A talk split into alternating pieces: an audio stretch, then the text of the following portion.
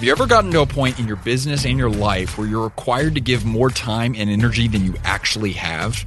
You started doing some tasks and then you took on more and then more and then more and then more, but in the excitement of all that growth, you never actually handed anything off. This can be okay for a season, but as a lifestyle, it's a trap. From the Ramsey Network, this is the EntreLeadership Podcast, where we help business leaders grow themselves, their teams, and their profits. I'm your host, Alex Judd, and today we get to spend time with Chris Ronzio. Chris is an entrepreneur at his core. He's the CEO of the business Trainual, and he and his team of 26 are in the trenches of helping businesses document responsibilities, clarify roles, and scale effectively. And this really matters, not just because of what it helps you achieve, but because of what it helps you avoid. Well, when you don't document, you don't delegate, you don't pass off any of the responsibilities in the business, you basically just get stuck underwater. And I think that entrepreneurs that can't grow their business and find some ceiling where they're just stuck in the company, they don't like going to work, they feel trapped, that's because they haven't built this skill of being able to pass the baton on certain responsibilities. So I think that a business that hasn't embraced this is just a stressful business. And that's mm. what I want to fix. Yeah. We call that a lot of times the treadmill of business. And it seems like so often the person that gets started because they're passionate about it, they get caught up in this treadmill where it just feels like never ending and they're just bogged down. And the phrase that we a lot of times use is, man, they feel trapped by the thing that they built. Yeah. And that's not a fun place to be because you loved it initially. That's why you built it. And when you feel trapped by this thing that you used to love and now you're falling out of love with it, then you kind of start wondering what's next. And that's when you look for shiny objects. and Find the next that's thing. That's right. Yeah. And, and the thing that you get excited about is what you chase. Yeah. I love that you already described what we're talking about today as a skill because I think so often – um, the marketplace looks at it as a personality type. Hmm. And it seems like, oh, you either have the personality where you can delegate effectively and scale effectively, or you don't. It sounds like that's not the approach you take. No, it's something everyone should develop. And it's not just the entrepreneur either. It's every leader in the business, it's every person that wants to grow in the business. Because if you want to do something differently tomorrow than what you're doing today, you've got to develop this skill of teaching someone else what you're doing today. and so this is something everyone needs to embrace and the phrase that I've heard you use over and over again is do document delegate do document yeah. delegate so explain what that means so it came out of this presentation I did and I felt like the alliteration was nice and yeah, so it right. worked its way into my slides and then I trademarked it because I was saying it so much so the idea is that you start a business doing things and you're experimenting until you're doing them consistently. And once you can do something consistently, then you have to document. And if you can document it clearly, then you can delegate it and you can know that the results are going to get done. So it's a simple step, but you do it role by role and thing by thing in a business. You focus on doing it, learning how to do it, you work out all the kinks, and then you document, you write it down, and then you delegate and you hand it off. Okay, I'd love to focus on the gap in between do to document okay. right off the bat because it seems so often we work with business owners that they get good at doing the things consistently and then they do more things consistently and then they do more things consistently, but they never actually take that step. In your experience consulting with businesses and observing businesses and running your own business, why is it that we don't bridge that gap? Well, you can't do everything you know, you start taking on more and more responsibility until you feel like you're going to break. There's this burden and you're just, you're spinning too many plates, you're juggling too many balls, whatever it is. Yes. You're just going to collapse. And I think everyone that's run a business has felt like that at some point. And so you need to sit down and think, what are the things that are wasting a lot of my time that I don't necessarily need to do or that I don't enjoy doing? Let me find the shiny objects in my business, the things that I want to focus on because they're exciting to me. And so if you've got that to drive you, you know that things you want to focus on, then it's easier to hand off the stuff you don't want to do anymore. Is that selfish? I don't think so. That's growth. That's right. Okay. Yeah. But explain that though, because that's what I've seen on coaching calls before that people feel bad handing things off to do things they want to do because they don't feel like it's correct to just focus on what they want to do. Well, that's why we're in business. So do what we want to do. right. right? Yes. And so you've got to know this is what I want to work on because if you want to work on something, you'll be more passionate about it. You'll be more creative. You'll have more energy for it. And if you can identify the things that you want to get rid of, it's not because you want to cast them off and make a burden on someone else. It's because you've figured these things out and now you can empower someone else to do them. Mm. Because you know what they say, uh, uh, one person's trash is another's treasure. That's you right. Know, it's the same with responsibilities. Yes. The things that you've done and taken for granted for years are new to somebody else. And they could see that as a step up, a promotion, taking on more responsibility. That's right. At what point do you know when you are doing something that it's time to start documenting it? Because I feel like there's probably an area where it's probably too early early. Yeah, I would say once you've figured it out and you feel like you're just going through the motions. Like when I was consulting, I remember I spent years developing this process of the questions I would ask, the session I would do with first a, an entrepreneur, the context of their business, and then interviewing employees. And I got it dialed down to where I had an iPad with these pre-designed sheets and I'm just kind of filling out the boxes. Yeah. And I remember sitting in a meeting like this where I was just, I was on like page three and I was sick of filling out the boxes, you know, and I felt like I had perfected this process. And that's when I knew it was time for someone else to do it. So, what would step one be for the person that as you're saying that, they're like, crud, that's 50% of my schedule right now. It's those things that don't liven me up. It's the things that don't wake me up as a business owner. What would step one be for that person? Step one's to make a list of what those things are. Hmm. So this is something everyone can do right now or today in the next 24 hours. And it's something everyone on your teams can do if it's a business of more than just you. And so what I recommend is people go through first your email and your calendar and look through the last two weeks of your sent email email, and that'll show you that things that you're actually engaging with in your business. The, That's probably pretty convicting. It's crazy, but it tells you without doubt these are the things people are asking me for. These are the things I'm responding. This is what people need me for. And the things that you don't get energy out of, put those on a list, and that becomes a job description for the next person you bring on. And so out of that, you create the next role. Once you've got this huge list, how do you identify what is the proper role or whether all that list of things warrants a role? It depends on the list and it depends on the size of your organization. Because when you've got a small team you've got a lot of generalists that wear a lot of hats. And it goes mm-hmm. from you wearing 20 hats to you and a friend wearing 10 hats apiece. Right you right. know? And then it goes to you know three or five people and you've all got a, a few hats. And so it depends on how far you are in this evolution of business to know how narrow that role is. Because if you've got administrative tasks and finance tasks and all these things that might lump together into one executive assistant or one project manager. But if you've got a business that's 100 people and you've got a bunch of things, those might get subdivided to your existing team. Hmm. How often are you, as a business owner, intentionally looking at your time and doing the type of evaluation that we're talking about right now?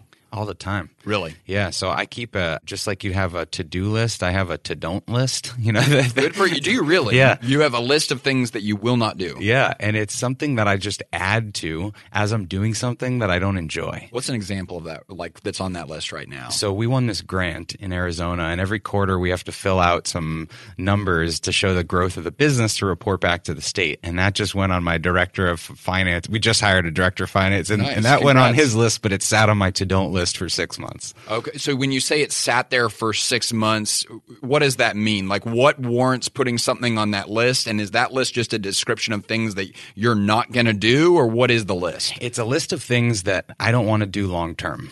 It's not something that maybe I don't have the capability in the business to hand it off to someone today, but I need to identify and be aware that this is something that I don't want as part of my job description. And so having that list is kind of a working pool of tasks of things that you can parse out to other people or bring on new talent to do. Okay, so the to don't list is a list of the things that you may even have to do today, but it's not the long term plan for where you're going to be spending your time in the yes. future. Yeah. That's pretty powerful because we see a lot of times that people get caught up in this schedule of things that they don't want to be doing, but they're not actively creating a plan for how they're going to get out of those things. It Yeah. sounds like that's what that Well, combats. it's reactive. You know, you get sucked into everything in the business. And so you end up just in this mode of firing back the tennis balls over the net, you know? That's right. And if you're not intentional about saying, here's the, the only tennis balls I want to deal with are these ones, then you're never going to get there. Mm. what is the greatest blocker as business owners start to take this step to documentation? What is the greatest blocker you think to doing it effectively? I think the hardest thing to do is to delegate something you're good at.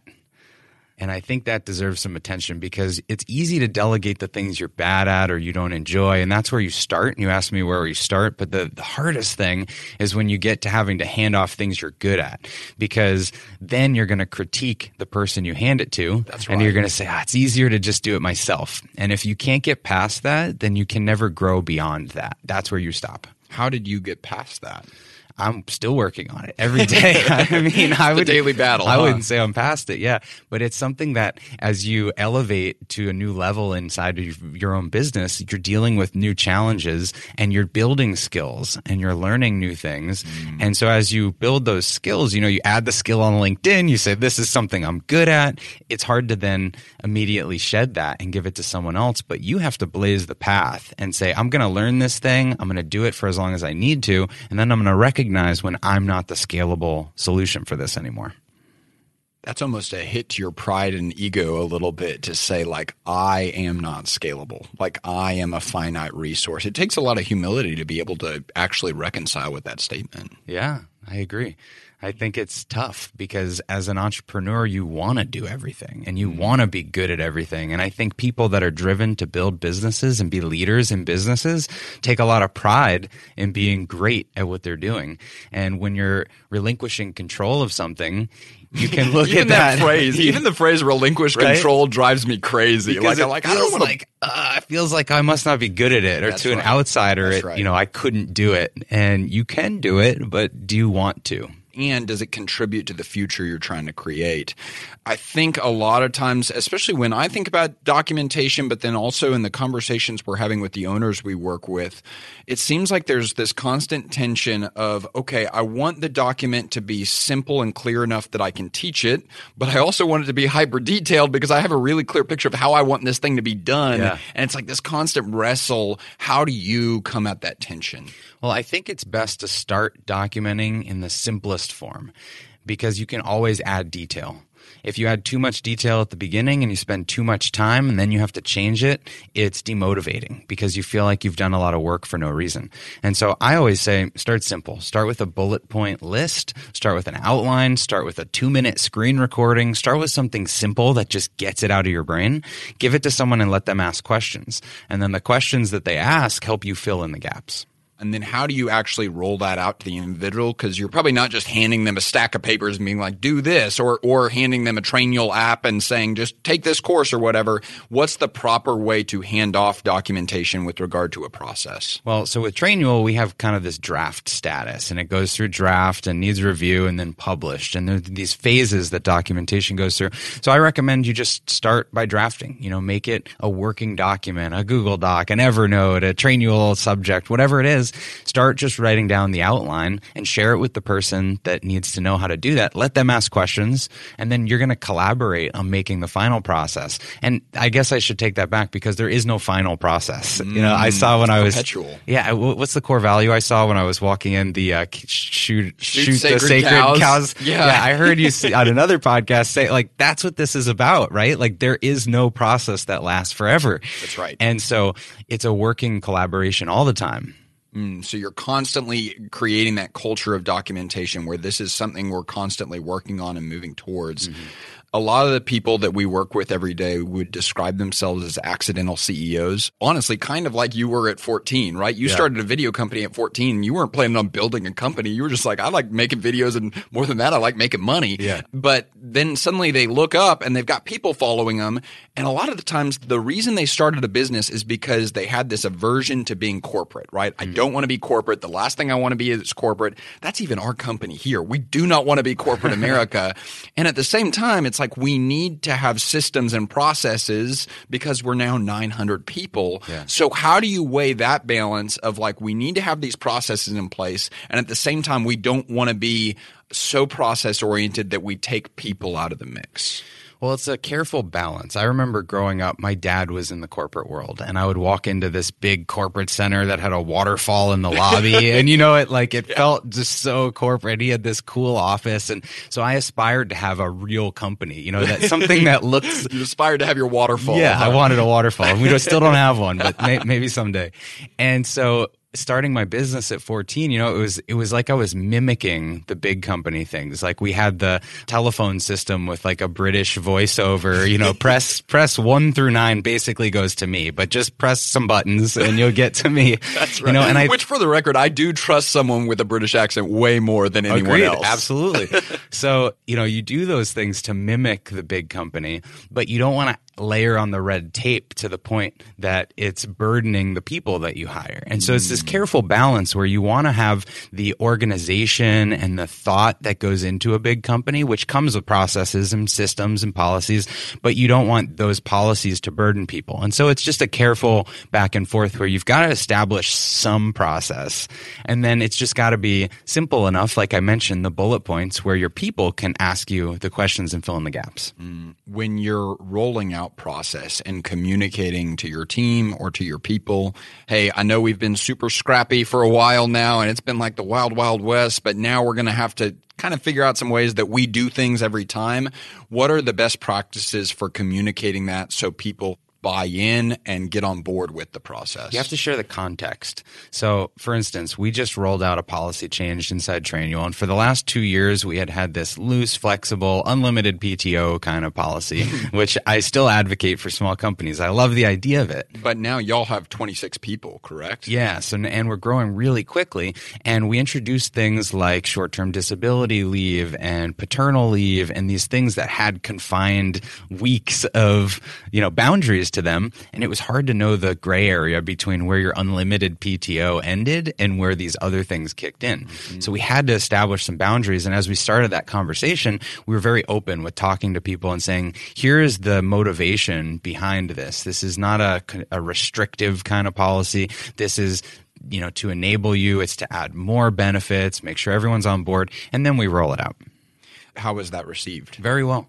yeah. Okay. And we took we looked at averages of how much vacation time people had taken, made sure that our new policy was over and above what the the biggest utilizers were taking. So So it's very educated in the way you roll it out. And it sounds like it's not even really a top down policy. It's very much bottom up. It is. It's collaborative, but the bottom up approach was because those newer things had been requested and people said these are important, we had to figure out a way to make that work. And so went to the drawing board, said, how do we make this all work together? And then we communicate back, almost like I mentioned before, a draft. Yeah. Here's what we're thinking, got feedback, and then we rolled out the final policy policy or direction or vision by committee seems like it could be very dangerous territory. Maybe and maybe i'm getting this wrong but what is the proper way to say like okay like i'm leading this thing and i'm casting a clear vision and at the same time i want everyone to have input and to be able to speak into this so that we're all on the same page. Is that a tension or am i overthinking that? No i think when i was consulting the people that wouldn't be able to get feedback and collaborate and go through that process thought exactly what you just said that they needed to be decisive and roll it out and they were mm-hmm. inviting too many cooks in the kitchen. But i think you can do both. You invite the feedback you get all the ideas and you make it this open collaboration. But then in the end you make an informed decision and you explain why. And you've got some communication behind here's why we made this decision. You've got to be the leader and make the decision but you can't do so by ignoring everyone else's opinions and there's a lot of, especially with the example you use, you probably have a pretty good hiring process in place that you you don't have people on board that are just trying to slack and just not use PTO all the time, right? You're probably hiring the right people so that the people that you're consulting about the policy that you're making is informed by the culture you're trying to create. Yeah, absolutely. It's if you hire the right people, a lot else falls into place. Mm. You've experienced such rapid growth. I think I read somewhere like 500% growth over the course of a year. Is yeah. that correct? Yeah, and last year. You're at 26 people now. You're hiring 25 more this year, is what's projected. Yep. How on earth do you document anything whenever things are changing so fast and you're growing so fast? Because we know in this economy, there's lots of businesses that are experiencing that type of growth. What would your advice be for documentation and process when things are just exploding? Well, think of a skyscraper or some kind of construction project. There's a foundation that's being built where you're putting one brick on at a time, you're putting down the cement, you're building the building at the bottom to be very sturdy, but then at the top it might go up 10 stories of just beams and things that are just see-through and you know, you don't know what the final product's going to look like. And when a business is growing quickly, most of your attention is on the beams. That's where most of the labor is, but then you've got a small force of people that are putting the cement down at the bottom. And that's kind of what we're doing. There are things that are solidified in our business that are subject to change long term, but right now, day to day, they don't change that much. What are examples of that? Like our new customer onboarding, for instance. You know, this is something that when we go from having three customer success reps to 12 customer success reps this year, we can't change the process every week. Yes. You know, so you've got a way that you do it. Yeah. And so you solidify that way and you roll that out over six to 12 months and have everyone do it the same way. And then you revisit that on a longer cycle. Mm. Whereas there's other things like our ads, our copy, our marketing that we're changing weekly because that stuff's at the very top of the building. You know, that's mm. the stuff that we're trying to get as high and grow as fast as possible. That's right. So it's just a balance how does something go from being at the top of the building to then being a part of the more sturdy foundation like your onboarding has done? Once you see repeatable success so i'll use the marketing example. You know we have certain messaging or certain channels that are really working for us and have worked for the last two years. So we start to spend more and more budget on those areas. And because we're doing them the same way all the time that gets documented in trainual whereas the things that are cutting edge that we're testing there's no reason to write that down yet because we're not delegating it. We're not handing off those responsibilities. We're still in the do it phase. That's right. Does everyone in the organization have free reign to audit or adapt a process, or how does that work with regard to the things that are movable and are not part of that foundation? 100%. Really? Yeah, I think that that's something that every business should empower every person to be creating process. And what's strange is that historically, a lot of the documentation of playbooks and you know learning management has been this small HR department or small learning and development team inside a huge company. Yeah. And it's those few people that are constructing this whole thing and rolling it out. Like Which that's kind of insane. Yeah. It's it, kind of insane that it worked. Like sometimes it actually works, just probably not very well. Yeah, it's amazing. But I think we're moving more and more toward a culture where everyone is responsible for that because growth is not something that happens just at the company level. It's an individual level. You know, once you get handed something that's your responsibility, you might change it. You come up with a new best practice. And so it's your responsibility to redocument how it's done. The person that delegated it to you six months or 12 months ago doesn't know the new way to do it. Yeah. You do. And so now the burden's on you to write it down. Have you seen? I mean, you literally wrote the book, you built the program that people can build out these processes and label these documentations freely and easily. So I sure hope your culture is like that in your organization. Is there examples of small businesses that you've worked with where you've seen not just the owner take Trainual and use the program, but you've seen other team members create and adapt and change the processes as they go. Yeah, so many examples. I mean, what's cool is we have thousands and thousands of companies using this in over a mm. hundred countries now. And so we get case studies from all over the world about how, you know, someone was taking maternity leave and they used the program to write down everything to the person they needed to hand things off to. Yeah. Or I think back to when I was consulting and there was this daycare I worked with and there was a teacher at the daycare that said, I've been getting job offers for years and I'd make more money and have a better situation. But I feel so loyal to the people here that I just can't leave. I don't want to put them in a bad place. And imagine that pressure as an individual to be stuck in your job because you don't want to put the company in a bad place. Pressure that could become resentment or yeah, bitterness. Bitterness, yeah.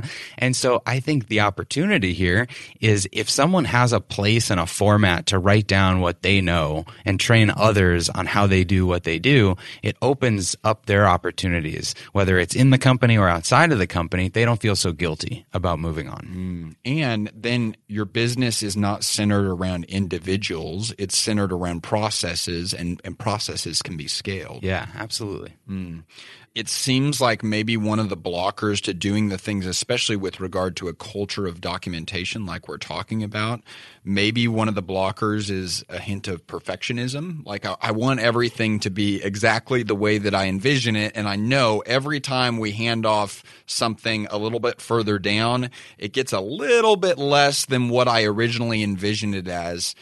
How do you fight that tension or how do you fight perfectionism? I think perfectionism can hinder progress. And if you focus on everything being perfect, then it's hard to delegate. It's hard to hand off because it's that same conundrum where if you feel like you can do it better than someone else, then you'll never hand it off to someone else. Mm-hmm. But people need the opportunity to take something on and be mentored into a place where they're doing it better than you did it. And so it's kind of just a timeline of saying, yes, it's not perfect out of the gates, but here's what perfect looks like. You know, and I think when you're documenting, you should have examples of here's how it was done before. Here's perfect. Here's the KPI or whatever it is that we want you to hit. And then you can measure toward that. That's the goal. Measure towards the ideal, but don't necessarily expect the ideal right out the gate. Not from day one. Yeah. And so, how do you calibrate expectations? Because at the same time, although we're not expecting perfection, we still want to guard quality and certainly want to guard customer experience. Sure. So, how do you make sure you're still being vigilant towards those things while giving your team the freedom to learn and grow at their pace? So, I'll give an example from our company. You know, yeah. the customer success example where we have multiple people performing the same role, which is onboarding customers, getting them familiar with the platform. We're not just handing those keys over to one person to start doing and expecting that they do the whole thing. We've got a team that is largely serving the customer base and we know how quickly that customer base is growing. So when we start training the next person with a plan to get them up to full speed by 30 days in, we know that they're not going to be more responsible than they need to be mm. and they can maintain the level of quality that our customers expect. Okay, so you're setting expectations properly for them on the front end, but then at the same time, you're also setting expectations for yourself on the work that's going to be produced and how it's going to affect the customers. Yeah, because not everyone will be perfect out of the gates. Mm-hmm. And so you need to give people some time to ramp up. And if you've got a system where everything's documented and you can communicate it more quickly, that of course reduces that ramp up time. Mm. How do you get people to start adopting the documentation that you're creating and making sure they're taking it on as their own and not just as something that I'm being forced to do? Because I think that's what causes disengagement. Yeah, I think it's that you're empowering people. Okay. You know, it's when you initially get assigned something in our system, I think part of what makes it different is that it does have the accountability side where it's mm-hmm. tracking 100%, percent you've gone through it, but then anyone can tweak that policy can edit it and then reassign it to the whole company or to the whole department and everyone drops from 100% back to 95% or whatever it is. And that's the goal is that you're always up to 100% on the newest version of things. And so i think that it's an empowering thing for people to say i've got a new way to do this. Let me change it. Let me get it signed off on. Let me roll it out to everyone. And yeah. then they see the impact they're making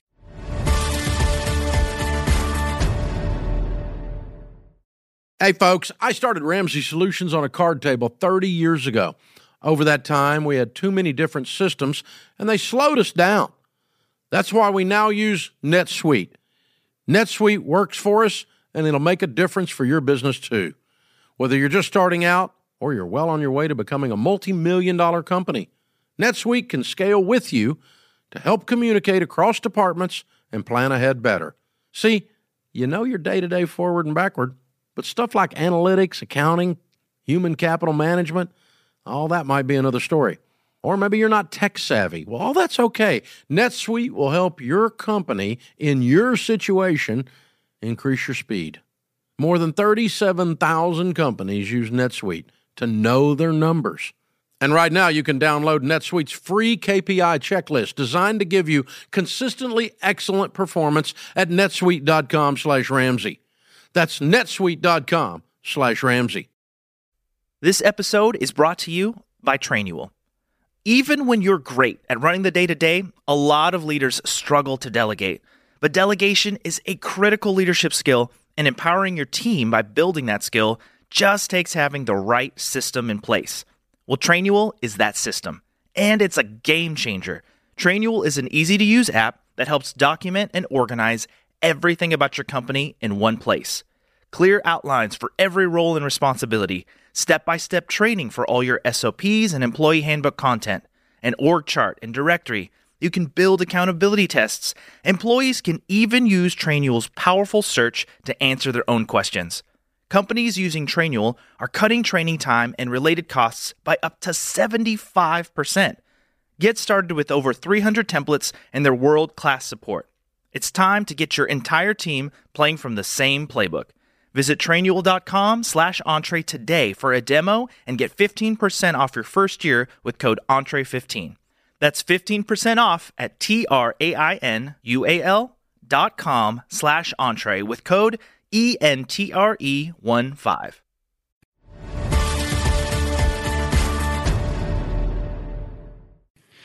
What are you looking for in terms of delegation? So once we've documented things, what are the things you're looking for in the team member to say, okay, that person's up and running at the pace that I need them to be running for me to go ahead and take my eyes off that baton and now focus on other things as the owner? So I think you're looking at the the outcome, you know, the the measurables, which again there could be numbers are tied to. Like for us, how many tickets is someone able to manage? What's the, the health score of their batch of customers they've worked with in the last 30 days? You know, we've got some very measurable things.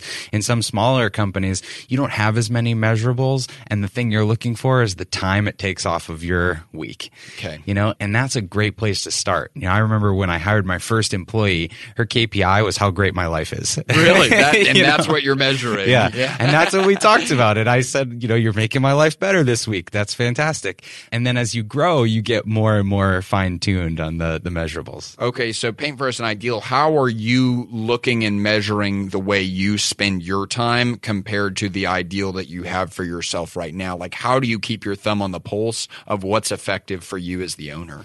So now we have a board. So okay. I, I get to report to them. Okay, and, gotcha. And, so how big is your board? Five people. Okay, gotcha. Yeah, so we have quarterly objectives. We've got the per, you know forecast that we're trying to hit. We've got the hiring plans that we're trying to hit. We've got partnership initiatives, and so there's a handful of things that are my big priorities every mm-hmm. quarter. And so for me, it's about am I hitting those goals? Yes, that's pretty measurable. So, how about the business owner that is still very much on the treadmill and maybe a little bit by just the nature of the stage of business they're at, but also a little bit by kind of the work that they've brought on themselves? They are kind of trapped doing a little bit of everything all the time and constantly putting out fires. What would be step one just to bring some sanity to that chaos? So, step one, like we talked about first thing, is that you've got to make the list of what needs to get off your plate. Okay. And maybe even before that, you've got to have the context of what goals are you trying to hit. And so, I've always been, you know, focused on this, setting big goals every That's year, right. revenue goals, income goals, team size goals. You know, what are the the the big milestones we're trying to hit this year? And I write them out on a whiteboard at my house and a whiteboard at the office, so that I'm seeing them every day. So as long as you're you write them down every day, or they're just listed no, for you to see every day? They're listed, so okay, I see them. Gotcha. I mean, I actually have them on a post-it note on my mirror in my bathroom. Like you know, it. they're everywhere. Like I can good. see these things very clearly, and so. I'm looking at them constantly. They're always top of mind. And I think if your goals in that context is top of mind, and then you're intentional about writing down the things you want to do and you don't want to do, and then it becomes easier to start to hand things off how often are you setting those goals? You said they're quarterly goals, or what are the goals that you're seeing every day? Are they annual? Are they quarterly? What's the what's the time? Annual and monthly is what you're looking at every day. Yeah, so I've got big annual goals, and then I've got my monthly priorities that I write down everywhere. At what point did you start as a business owner initiating that process for yourself? Let's see, it was about nine years ago. Nine years ago. Okay. Yeah. And what was the impetus by like, I'm going to start doing this. And then suddenly your goals are everywhere and you've done it now for nine years? I think it was the book Think and Grow Rich. Okay. Very and, good. And I had a little book club with a couple of my friends. And it said in that book, you know, write your goals down. I think put it in your wallet, put it on the mirror. And I just started doing it. Now my wife does it too. Oh, legit. Which is great. Yeah. And so my, are your kids doing it yet? Not, I have, I have a two year old and a five year old and they're just kind of, we did an annual planning with my five year old, and he said he wanted to be in the NBA this year. So that's like that's like where his goals are. So we got to this year. Wow, yeah, very, very ambitious. Um, so we'll see how that pans out. But that's awesome. But I think that's really good to to circle back. If someone's on the treadmill list the things they don't want to do, but I think there is something powerful about what is the thing that you're actually running towards Totally. Because, I mean, it takes a lot of resiliency to do the extra work necessary to start handing those things off. And I mean, is seeing the post it note and seeing the whiteboard, is that what kind of gives you that discipline and that resiliency? Yeah, it's motivation because you know where you're at. And if you see where you're going and where you're at, you've got this gap that's very visible. And I don't like that gap, you know? So every day I'm being mm. reminded about the gap. And if I'm not making progress toward it, the gap feels like it's growing. And so, you know, it's it's just something I've uh, kind of a habit I've built every day. What advice would you have for someone that has maybe felt the stress and pain of that gap for a while, but they feel stuck? They feel like they're not making progress. What would you tell that person, Chris? So, if you've got the gap identified, and you know where you want to be, you've got your context, then the thing that you've got to collect is the chaos. It's funny, when I was consulting, my company was called Organized Chaos. Brilliant name. And Brilliant. so I had this three step process. You know me, love alliteration. That's so right. it was context, chaos, clarity.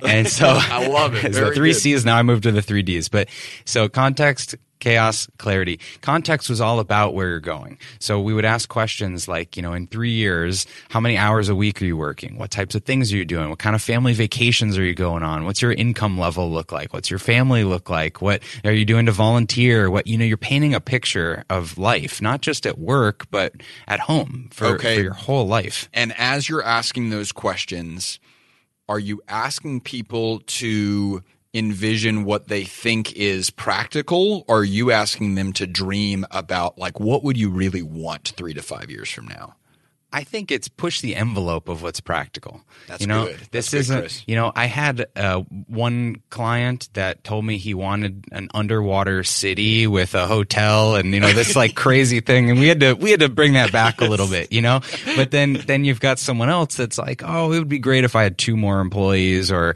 you know worked five less hours a week, and you want to push that a little. So you've got to push what's practical, but then set some achievable goal that makes you feel like a little shudder, you know, like yeah. a, like a little, a little bit scared, a little scared. Yeah. And so, so that's what the context is all about. But if you've got that and you're stuck in this gap, then chaos, the next part of my process was actually interviewing all the employees, interviewing the entrepreneur. And what you're looking for there is bottlenecks, things that are getting in the way. And because if you want to get to the next level, you've got to free up capacity. You know, think of when you're stuck, you're at 100% or more capacity. You just can't take on more, you can't do more, and that's when you're in this hamster wheel. And so if you can't get down to 80% capacity or 70% capacity, you can't start trying new things to rise above where you're at. That's right. So you have to free up capacity and you do that either by being more efficient in the way that you're doing things or by delegating and bringing on someone else. And so for every company I worked with, it was a process where we would map out their workflow, how they did things step by step by step, mm-hmm. what systems they used, tools they used, what their people were saying. You know, what would break in the business if you had twice as many customers as you have today? Great question because you start thinking, all right, well, this person definitely couldn't handle twice as many customers, but this person could. So now you know which department to focus on. You know, I would ask people, you know, at every level of the company, if you had a secret assistant that worked under your desk and no one knew about it. like, what are That's the things? Great. What are the things you would pass under the desk to have them do? I think of George Costanza from Seinfeld yeah, hiding yeah. under the desk. Totally. That's what you're talking about, right? Yeah. So, so, so it's a, it's such a, a simple question. Yeah. It's not obtrusive, but they come up with great ideas to say, well, this report takes me 10 hours a week and I hate doing it. But and why is it that that question is the one that's effective in getting those answers? Because it's not threatening. I've had other people I interviewed where they're worried about their own job security. And okay, so you're interviewing team members whenever you're asking that question, and they're worried like, okay, well, if I tell them all the things that I don't want to be doing, then they're going to say you're not a good fit for this team anymore and I'm going to lose my job. Right. And so people want to hold on to their responsibilities if they're threatened in that way unless you show them the path for here's the things I want you to work on to level up your career and let's find out how to free up the capacity for you to do that. That happens at mm. every level of a business, not just the entrepreneur, it's for everyone. That's pretty powerful. So it's just like the goals on the mirror and on the whiteboard. You're saying, let's not just talk about the things that we want the person under our desk to do. Let's create a vision of the compelling future that we're moving towards. Yeah. Okay, so it's context, chaos, and then what was the third piece? The last one's clarity. Okay. And so the clarity piece was once I'd work with a business and we'd have two or three hundred action items that would come out of this process, we would sift through the list. And the first thing we'd do is find the quick wins. And these are kind of like, you know, Dave's snowball thing. Absolutely. I identify with that so clearly because if you can knock off a couple quick wins in the business, just like paying off your smallest debt, it creates this momentum that gets everyone energized and shows you that you can do it. And so quick wins in a business might be pay $200 for an extra monitor screen so someone doesn't have to cycle between six programs all day.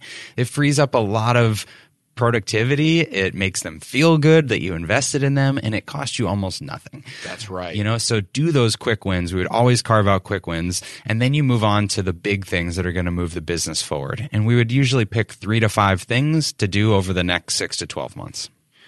Okay, so that's the process that you would walk through with business owners and their teams context, chaos, clarity. What is a way a business owner that says, Man, I like that, Chris? Is there a way that I can just do that for my business on my own? What would be that process? Of course. So you can do it one of two ways. Uh, you can do what we do, which is just have those meetings with each person, not confidential, but just face to face, ask them hard questions and expect real feedback. And what are some of those questions? Um, the ones I was mentioning. You know, what do you want to get off your plate? You know, you set the context up front again and say, here's why we're doing this. This is not to do layoffs. Yeah, that's know? right. What not, do you want to get off your plate? Yeah. Because you're gone, yeah. right? this is the reason we're doing this is because we want to free up everyone to have some extra capacity to tackle big things. So where do you want to be? Let's talk about that first. And now let's talk about what we need to get off your plate to get there. And you unearth all these great things. You can do it face to face or you can do a simple survey. You know, use one of the mm. survey tools, send it out to the whole company, ask these questions. The other ones that I asked, so I mentioned the person under your desk and yes, the, you know, the right. three wishes, the, you can get a lot of good quick wins if you say, um, if, if I gave you $500 to spend here at the office, what would you do with it? Oh, that's great. Yeah. Because it's probably going to be things that are related to efficiency for people. Absolutely. Maybe an espresso machine too, but Maybe. that also increases efficiency yeah. and productivity, Ca- I would argue. Yeah. So, but it could be things like, you know, fixing the sink. It bothers everyone. Or it could be, you know, like my, my chair doesn't recline anymore. It could be, you, you get these little things that you just might not have heard about otherwise. And it's really powerful to just solve 10 of those problems. Gosh, that's so fascinating. I love that you're here on our campus right now. You know, we just built this building. The ground is being broke for the other 900 person building that's going to be right next to it. And it was crazy. They made an announcement about the developments in the new building just probably two or three weeks ago. And it was announcement based on the feedback that we've received about this building. And it's wow. so funny that you use that example because literally one of the things that the person that was giving the update said, she said, Hey, we've received a lot of feedback from the team members here that in the bathroom, there's these sink heads that kind of splash a little bit all over the place. and you said you wanted a single stream instead of multiple streams. And so she said, we want to let you know that in the new building, there's going to be single stream sink heads in every bathroom and you would have thought they just give away a thousand dollars to every person. Like people clapped, Chris. It yeah. was like, what the heck? But it was, I think it was more than just sink heads. It was that, okay, you took my advice and you did something with it and I'm going to see tangible results. Yes. And that's a, that's a big thing for an organization that's growing. Yeah, how much trust does that create? That, you know, if you're going to fix the sink heads based on my recommendation, yes. what else will you do based? I know I can go to you with ideas and you're going to actually implement them. That's a powerful thing for a company. That is. Uh, I love that you said sink heads because I would have never thought of that otherwise. But I remember sitting there and thinking, like, this is really weird. People are clapping about sinks right now, but it's what you're talking about. It's so much bigger than sinks. Absolutely. Yeah. Okay. So you said ask those questions or send out the surveys and get really, really honest, clear feedback about what's going on in the organization. Yeah, so you can do this process yourself. You know, you can go through and do this vision dreaming exercise, your vivid vision of the future, write it all down. Then you can survey your whole team, get those ideas, and then maybe you assemble a little committee or group of people that goes through those ideas. And we do this awesome process at Trainual with feature ideas where these jam sessions, we bring in people from all different departments. We put all the ideas up on the wall as post-it notes. Everybody gets a different color marker and you can do one to three dots on every one of the post-it notes. And it creates this like heat map of where is the, oh, there's like your votes. Yeah. Oh. Where, where's the biggest impact? And you count the dots and we see right away, these are the ones that we should focus on. And a lot of times, are they super expensive changes or things that are going to take a ton of time or energy? Uh, all over the place. Okay. Sometimes they're really big things, sometimes they're small things, and that just determines where they get slotted on our roadmap. Yes. How would you advise people make the step towards being as collaborative as what you're talking about because it seems like mm-hmm. sometimes if you've grown a company to maybe 10 15 even 20 people and you are now recognizing that you're the bottleneck because you haven't been as collaborative as what we're talking about it's hard to make that shift. Uh, all of a sudden, we're going to collaborate and we're going to place dots, and I'm going to take your feedback, and we're going to do this together. So yeah, how do you how do you dramatic? Bridge? Yeah, exactly. That yeah. would be very dramatic. So what does that look like? How do you make that transition? It can start small. Okay. Like we have a annual retreat that we do this year, and this is the first year I haven't been involved with it at all. You know, it's, Congrats. thank you.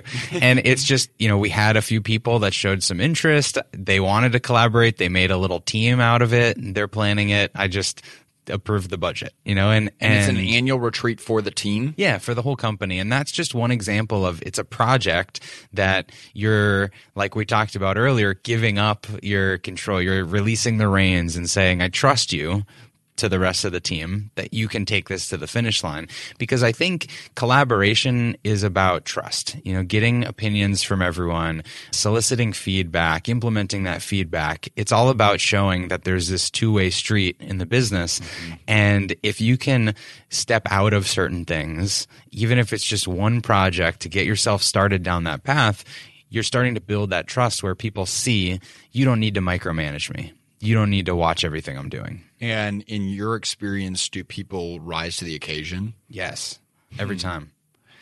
It's interesting. There's an annual retreat for your entire team to talk about probably the year that's occurred, the year that's ahead. And you, as the CEO, were not involved, right? Like, that's pretty remarkable. Was it a growth process for you to be able to hand off something that big? Because that seems like a pretty big deal. Yeah, I think it was that I was doing so many other things that it felt like a relief to let hmm. something go.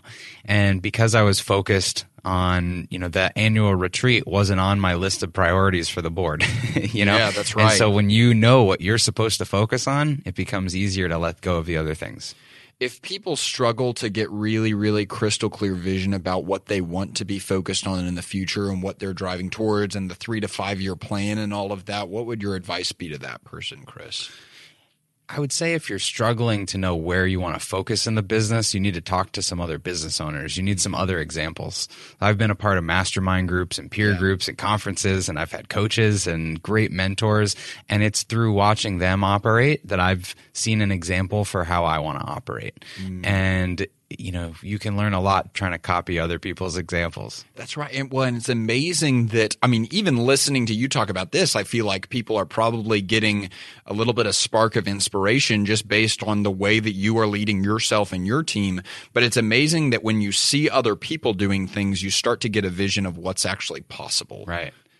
I had a great mentor the last 10 years who he he built this big company he moved away from his company to you know with his wife so it was operating on its own he went from CEO to passive investor he said in in his wow. own business and seeing that example watching him facilitate mastermind meetings while he had this company running in the background that was a you know nine figure company just blew me away and seeing that example showed me it was possible.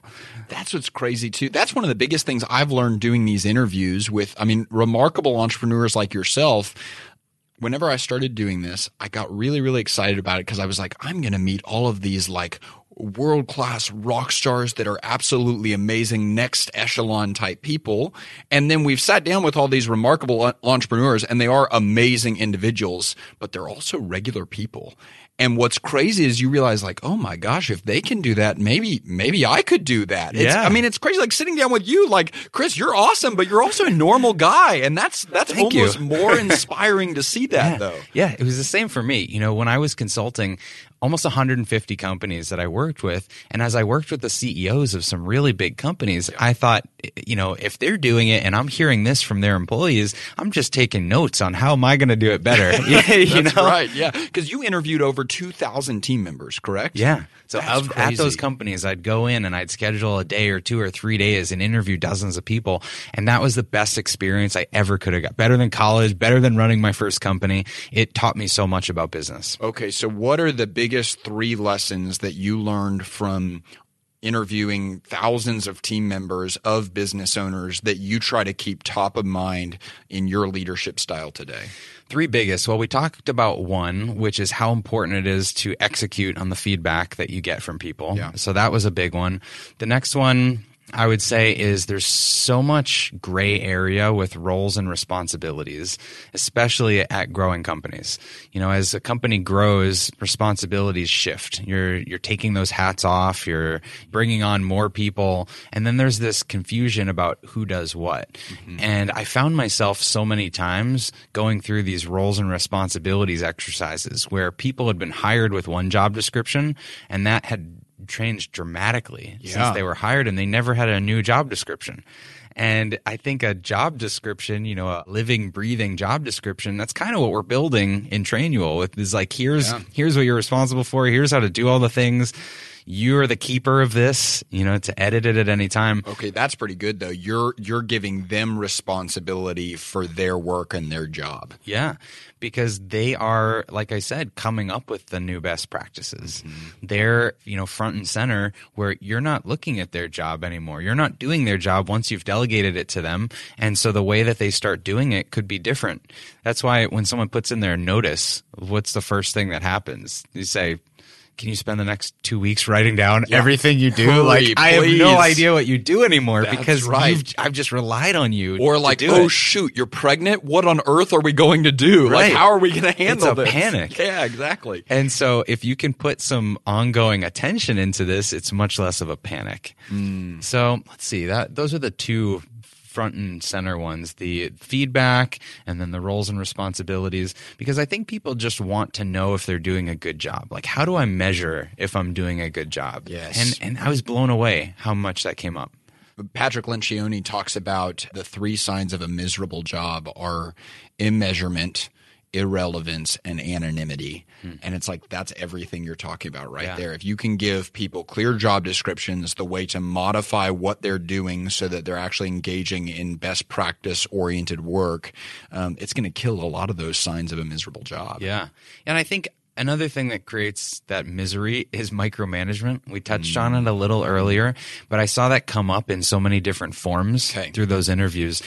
And, you know, I'm such a fan of process and SOPs and all of this, but a lot of times people go down that path and they think checklists. Let me make a ton of checklists. Let me make, build out my project management system. Yes. When I was running my video company, we had this project management flow that okay. was about 150 or 200 tasks to execute an event, a youth sporting event. Oh my word. And they would be assigned to all different team members. And, you know, it was great when we were doing six events, but then when we were were doing 200 events, this thing was absolutely unmanageable. Yeah. Because each person would have thousands of tasks assigned to them, most of which were totally irrelevant to what they needed to focus on right now. Oh my gosh. And I think people, you know, it's funny, you have a tendency to want to manage by checklist, to know that people are checking off these tasks. And when people feel like they don't have the, the ability, the autonomy to just do their job, and someone's always watching, then that's a, a, motivation killer. Yeah, no kidding. So, how do you intentionally guard against becoming the micromanager?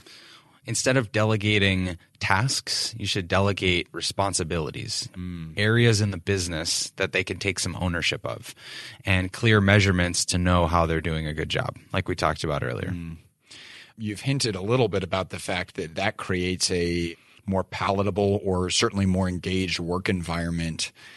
Why is that type of work worth it in terms of the outcome that it creates in the team members that you employ? Well, when everyone's happier, they stay longer. Yeah. You don't have to put so much energy into replacing people. Yeah. They want to recruit their friends, so it makes recruiting easier. It just is a much better environment to be a part of. Mm. And so I think the more you can do to invest in your people and to invest in systems that help your people do their best work, you're paying dividends throughout the business that yeah. most of which you can't even count as I was thinking about our time together today, I thought about something I heard Jim Collins say, but he was talking about Peter Drucker, and he, he said, Peter Drucker, father of modern management, obviously, mm-hmm. and he was saying that he believed that Peter Drucker devoted his entire life towards answering one question. And that question was how do we make work both simultaneously more productive and also more humane? Oh, I love that. And so, I mean, that's so much of what y'all do at Trainual. That's so much of the conversation that we've gone through today. But if the reaction that people listening have to that is the same as what you just did, where they say, I love that. Yeah. I want to be a part of that, making work more productive and more humane. What would be the first piece pieces of advice you would give them as someone that is deeply passionate about this topic? Talk to your people you know have those conversations. We have randomly assigned one-on-one meetings every week that we go for walks. We have team lunches lunch and learns. We have department outings that we do. We do the retreats. We have so many opportunities to talk and collaborate and build relationships and that fuels the business. Mm. and i think if you're just punching a clock and showing up and doing the work and you have no connection at work then you're not going to have the buy-in for your business. You won't have people wanting to stick around. It's just a paycheck. I think that you have to enable your employees, empower your employees or maybe not even. Let me take that back. I just read a book by Pattie McCord. Uh, yeah, have you, have you read that? Uh, Powerful. Netflix? Yeah, yeah, yeah, is that Netflix. right? She, is, was she director of HR at Netflix, yeah, or what was her role? People or okay. something, something yeah, like we had her on this program. Oh, yeah, amazing. Uh-huh. So just finished her book, and the the end of the book said, you know, it's not up to leaders to empower employees. It's you know they're already powerful. Like mm. recognize that they already have the power. And I think that's the culture that businesses need to build if they want to be competitive and successful. Mm. My final question for you What is the biggest thing that you are learning as a business owner and CEO right now? Wow. The biggest thing I'm learning. I would say I would say the the biggest lesson has been to find the lessons everywhere. It's uh, a little meta, but you know, this morning I was running on a treadmill and I got off and shot a video about you know to the chasing targets and KPIs, and and I've I've trained myself to find the lessons, and there's so many takeaways I have just from talking with you. And those proliferate through your company. You share them with employees, you share them with your customers, and and I think that if you want to continue to grow as a CEO, you've got to always look for the lessons. That's so good. And incredible use of the word proliferate, too. That was fantastic. so, Chris, thank you so much for your time today. But more than that, also thank you for making the trip to Franklin, Tennessee. We're grateful for that. But also thank you for not just having a great message, but for living that great message with the team members that you lead every single day. We are huge fans of Trainual here. Can't wait to see what you're going to do with this company moving forward. So thanks so much. Thank you. I am a huge Chris Ronzio fan, and I'm a fan of what he and his team have created in Trainual. That's how I found out about Chris. I was on so many coaching calls where people came to me and they say, I found the thing that solves our problems. We kept all of our training in Google Docs and it was an absolute mess. And now this thing called Trainual has helped us bring it all under one umbrella. And I finally told the team, I was like, we've got to find who created this and get them for a podcast conversation because they're helping business owners. And so we wanted to make sure we provided the link to Trainual. If you want to go check out their website, the link is in the show notes of this episode. And hey, one of the things that I love about that conversation is that it highlights the fact that delegation is a process. It doesn't occur overnight. It doesn't occur when the leader feels like it. It occurs when the business owner gets deliberate and intentional about really handing off real responsibility the right way. And that's why our team created the EntreLeader's Guide to Delegation. It's a free PDF resource that is going to walk you, the business owner, through the Ramsey way of effectively delegating responsibility. So if you want to download this free PDF, text the word delegate to 33444. Again, that's the word delegate to 33444, or just click the link that's in the show notes. I hope you enjoyed this episode of the EntreLeadership Podcast. If you did, please give us a five star review and tell your friends to subscribe. For a chance to win a $25 Amazon gift card, you can review this episode by clicking the link that's in the show notes. And be sure to follow us on social media at EntreLeadership. This episode was produced by Tim Hull and it was edited and mixed by Will Rudder. I'm Alex Judd, and on behalf of the entire EntreLeadership team, thanks for listening. We'll talk with you again very soon.